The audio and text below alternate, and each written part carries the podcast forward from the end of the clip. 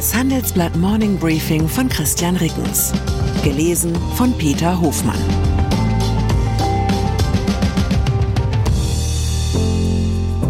Guten Morgen allerseits. Heute ist Dienstag, der 29. August 2023. Und das sind unsere Themen. Gerecht der Kompromiss zur Kindergrundsicherung. Gerücht, erster möglicher Macron-Nachfolger bringt sich in Stellung. Gericht, Trump erwarten im Wahlkampf vier Prozesse. Nach einer kurzen Unterbrechung geht es gleich weiter. Bleiben Sie dran. Willkommen in der Zukunft der Technologie mit dem Handelsblatt Summit Zukunft IT. Seien Sie Teil der IT-Flagship-Tagung des Handelsblatts, bei welcher führende Köpfe der IT-Branche zusammenkommen, um die neuesten Trends und Herausforderungen der digitalen Transformation zu diskutieren. Vernetzen Sie sich mit Branchenführern und finden Sie Lösungen, die Ihr Unternehmen voranbringen. Exklusiv für unsere Podcast-Hörer sichern Sie sich jetzt 20% Rabatt auf Ihre Anmeldung. Besuchen Sie zukunft-it.jetzt und verwenden Sie den Vorteilscode Podcast. Kindergrundsicherung. Der Koalitionsstreit um die Kindergrundsicherung ist endlich beigelegt. Der Kompromiss besteht aus einem Eckpunktepapier in allerfeinster Ampelprosa. Das Kindergeld wird demnach künftig Kindergarantiebetrag heißen. Leistungen darüber hinaus nennt die Koalition Zusatzbetrag. Zentrale Anlaufstelle soll ein neuer Familienservice der Bundesagentur für Arbeit sein, der die bisherige Familienkasse ablöst. Die Regierung strebt langfristig einen sogenannten Kindergrundsicherungscheck an. Eltern, die einem Datenabgleich unter verschiedenen Behörden zustimmen, sollen dann selbst digital prüfen können, ob sie neben dem Kindergarantiebetrag auch den Zusatzbetrag in Anspruch nehmen können. Wann das automatisierte Verfahren zur Verfügung stehen soll, hat Familienministerin Lisa Paus, Grüne, gestern allerdings nicht sagen können. Sie werden es sicher schon bemerkt haben, Ziel der Reform ist es, für Berechtigte den Zugang zu Unterstützungsleistungen einfacher und transparenter zu machen.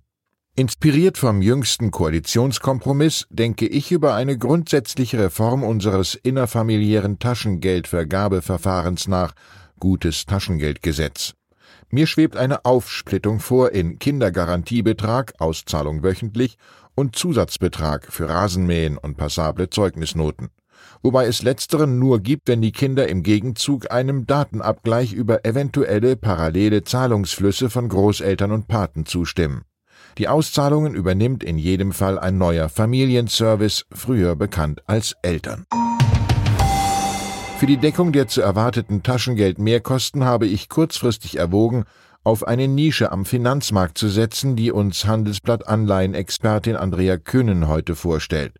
Dort sind sieben Prozent Rendite und mehr möglich, und das von Unternehmen mit guter Bonität wie zum Beispiel dem spanischen Telefonkonzern Telefonica oder dem staatlichen französischen Versorger EDF. Bei den Papieren handelt es sich um nachrangige sogenannte hybride Anleihen. Nachrangig bedeutet, wenn ein Unternehmen pleite geht, bekommen die Besitzer der Hybridbonds ihr Geld erst nach allen anderen Gläubigern zurück bei Unternehmen mit ordentlicher Bonität und Ratings im sogenannten Investment-Grade-Bereich sind die Ausfallraten aber gering. Der Haken Privatanlegerinnen und Privatanleger, die ihrem Portfolio hybride Anleihen beimischen möchten, können dies im Prinzip nur über spezielle Fonds machen, die Ihnen Andrea Kühn natürlich auch vorstellt. Wegen der speziellen Risiken und der Komplexität der Papiere verkaufen Banken und Broker die Papiere nur an als professionell eingestufte Investoren. Zudem haben die meisten hybriden Anleihen einen hohen Nominalwert von 100.000 Euro und sind damit ein zu großes Einzelinvestment für Privatanlegerdepots. Wenn es mit dem Reichwerden dank Traumrediten nicht klappt, bleibt immer noch der altmodische Weg zum Wohlstand, wenig ausgeben und zum Beispiel beim Discounter einkaufen. Das funktioniert ab heute bei Aldi Süd in den Ruhrgebietsstädten Mülheim, Oberhausen und Duisburg auch per Lieferdienst. Die Kunden können auf der Aldi-Website oder per App aus einem Sortiment von rund 1300 Produkten auswählen. Kritischer Punkt ist aus Sicht des Discounters, ob und in welcher Höhe die Kunden bereit sind, Liefergebühren zu akzeptieren. Alternativ könnte der Test aber auch ergeben, dass sich ab einem bestimmten Mindestbestellwert die kostenlose Lieferung für den Händler lohnt. Das Unternehmen betont, dass zum aktuellen Zeitpunkt eine flächendeckende Umsetzung nicht geplant sei. Es handle sich um einen Test, so eine Aldi Süd-Sprecherin, und nicht jedes dieser Projekte schafft es über die Testphase hinaus. Erster möglicher Macron-Nachfolger. Dieses Motto könnte auch für den politischen Vorstoß von Gérard Damanin gelten. Der französische Innenminister bringt sich für einen Posten in Stellung, der zwar erst 2027 zu vergeben ist, von dem aber immerhin feststeht, dass er frei wird. Der bisherige Amtsinhaber Emmanuel Macron darf nach zwei Amtszeiten nicht mehr antreten. Offiziell hat Damanin noch nicht erklärt, dass er der nächste Präsident der Republik werden möchte. Das hat bereits sein ehemaliger politischer Mentor für ihn erledigt, der konservative Ex-Präsident Nicolas Sarkozy ließ in einem vor wenigen Wochen erschienenen Buch wissen, dass er sich den 40-Jährigen als Macrons Nachfolger wünsche. Während Sarkozys Präsidentschaft hat Damanin verschiedene Beraterposten in der Regierung bekleidet. Als dann Macron 2017 zum Präsidenten gewählt worden ist, hat Damanin die Fronten gewechselt. Sarkozy hat seinem Schützling den Parteiwechsel offenbar nicht übel genommen. In seinem Buch hat Sarkozy geschrieben, Damanin habe offensichtliche Qualitäten, eine klare Ausdrucksweise, ein Verständnis der Wünsche der Arbeiterschicht und eine Energie, ohne die jedes Talent nutzlos ist. Talent und Energie sind in der Politik wiederum nutzlos ohne das Gespür fürs richtige Timing. Damanin wird wissen, warum er andere das Feld für seine Kandidatur bereiten lässt. Trump erwarten vier Prozesse. Gespür für Timing wird Donald Trump im kommenden US-Wahlkampf reichlich benötigen. Er muss ihn mit den Verhandlungsterminen von insgesamt vier Gerichtsprozessen koordinieren, die ihn 2024 erwarten dürften. Im Prozess im Zusammenhang mit versuchtem Wahlbetrug in Washington hat die zuständige Richterin den ersten Verhandlungstermin gestern auf den 4. März 2024 festgesetzt. Trumps Verteidiger hatte sich für einen Auftakt im April 2026 stark gemacht und damit lange nach dem Wahljahr. Auch im Bundesstaat Georgia ist gegen Trump und 18 weitere Beschuldigte Anklage wegen versuchter Wahlbeeinflussung erhoben worden. Wann dort der Prozess startet, ist noch unklar.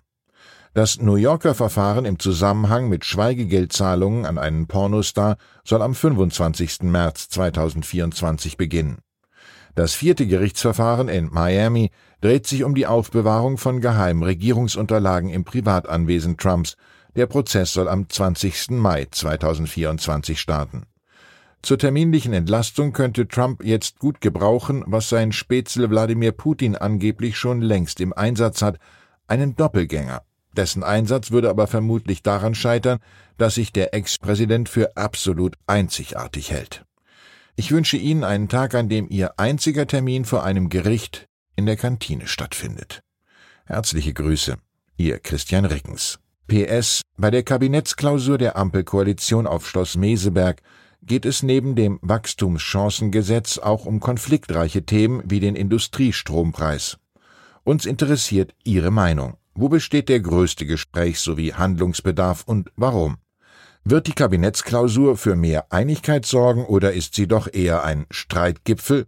Schreiben Sie uns Ihre Meinung in fünf Sätzen an forum.handelsblatt.com. Ausgewählte Beiträge veröffentlichen wir mit Namensnennung am Donnerstag gedruckt und online. Zur aktuellen Lage in der Ukraine. Zelensky deutet mögliche politische Lösung für die Krim an. Volodymyr Zelensky hält eine Verhandlungslösung für die seit 2014 von Russland annektierte Krim für möglich. In einem Fernsehinterview am Sonntag sagte der ukrainische Präsident, dass es ihm vor allem darum gehe, weniger Todesopfer zu provozieren. Wie Putins Gegner über die Jahre angegriffen oder getötet wurden.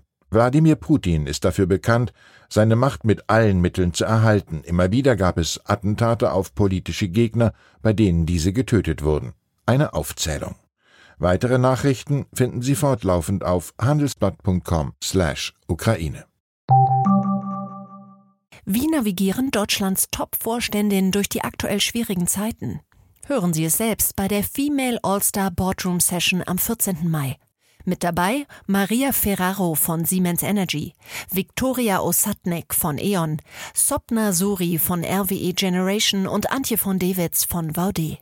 Wir sprechen mit Ihnen über die Stärkung der Wirtschaft, das politische Klima und die geopolitischen Krisen. Seien Sie dabei, femaleallstarboard.de.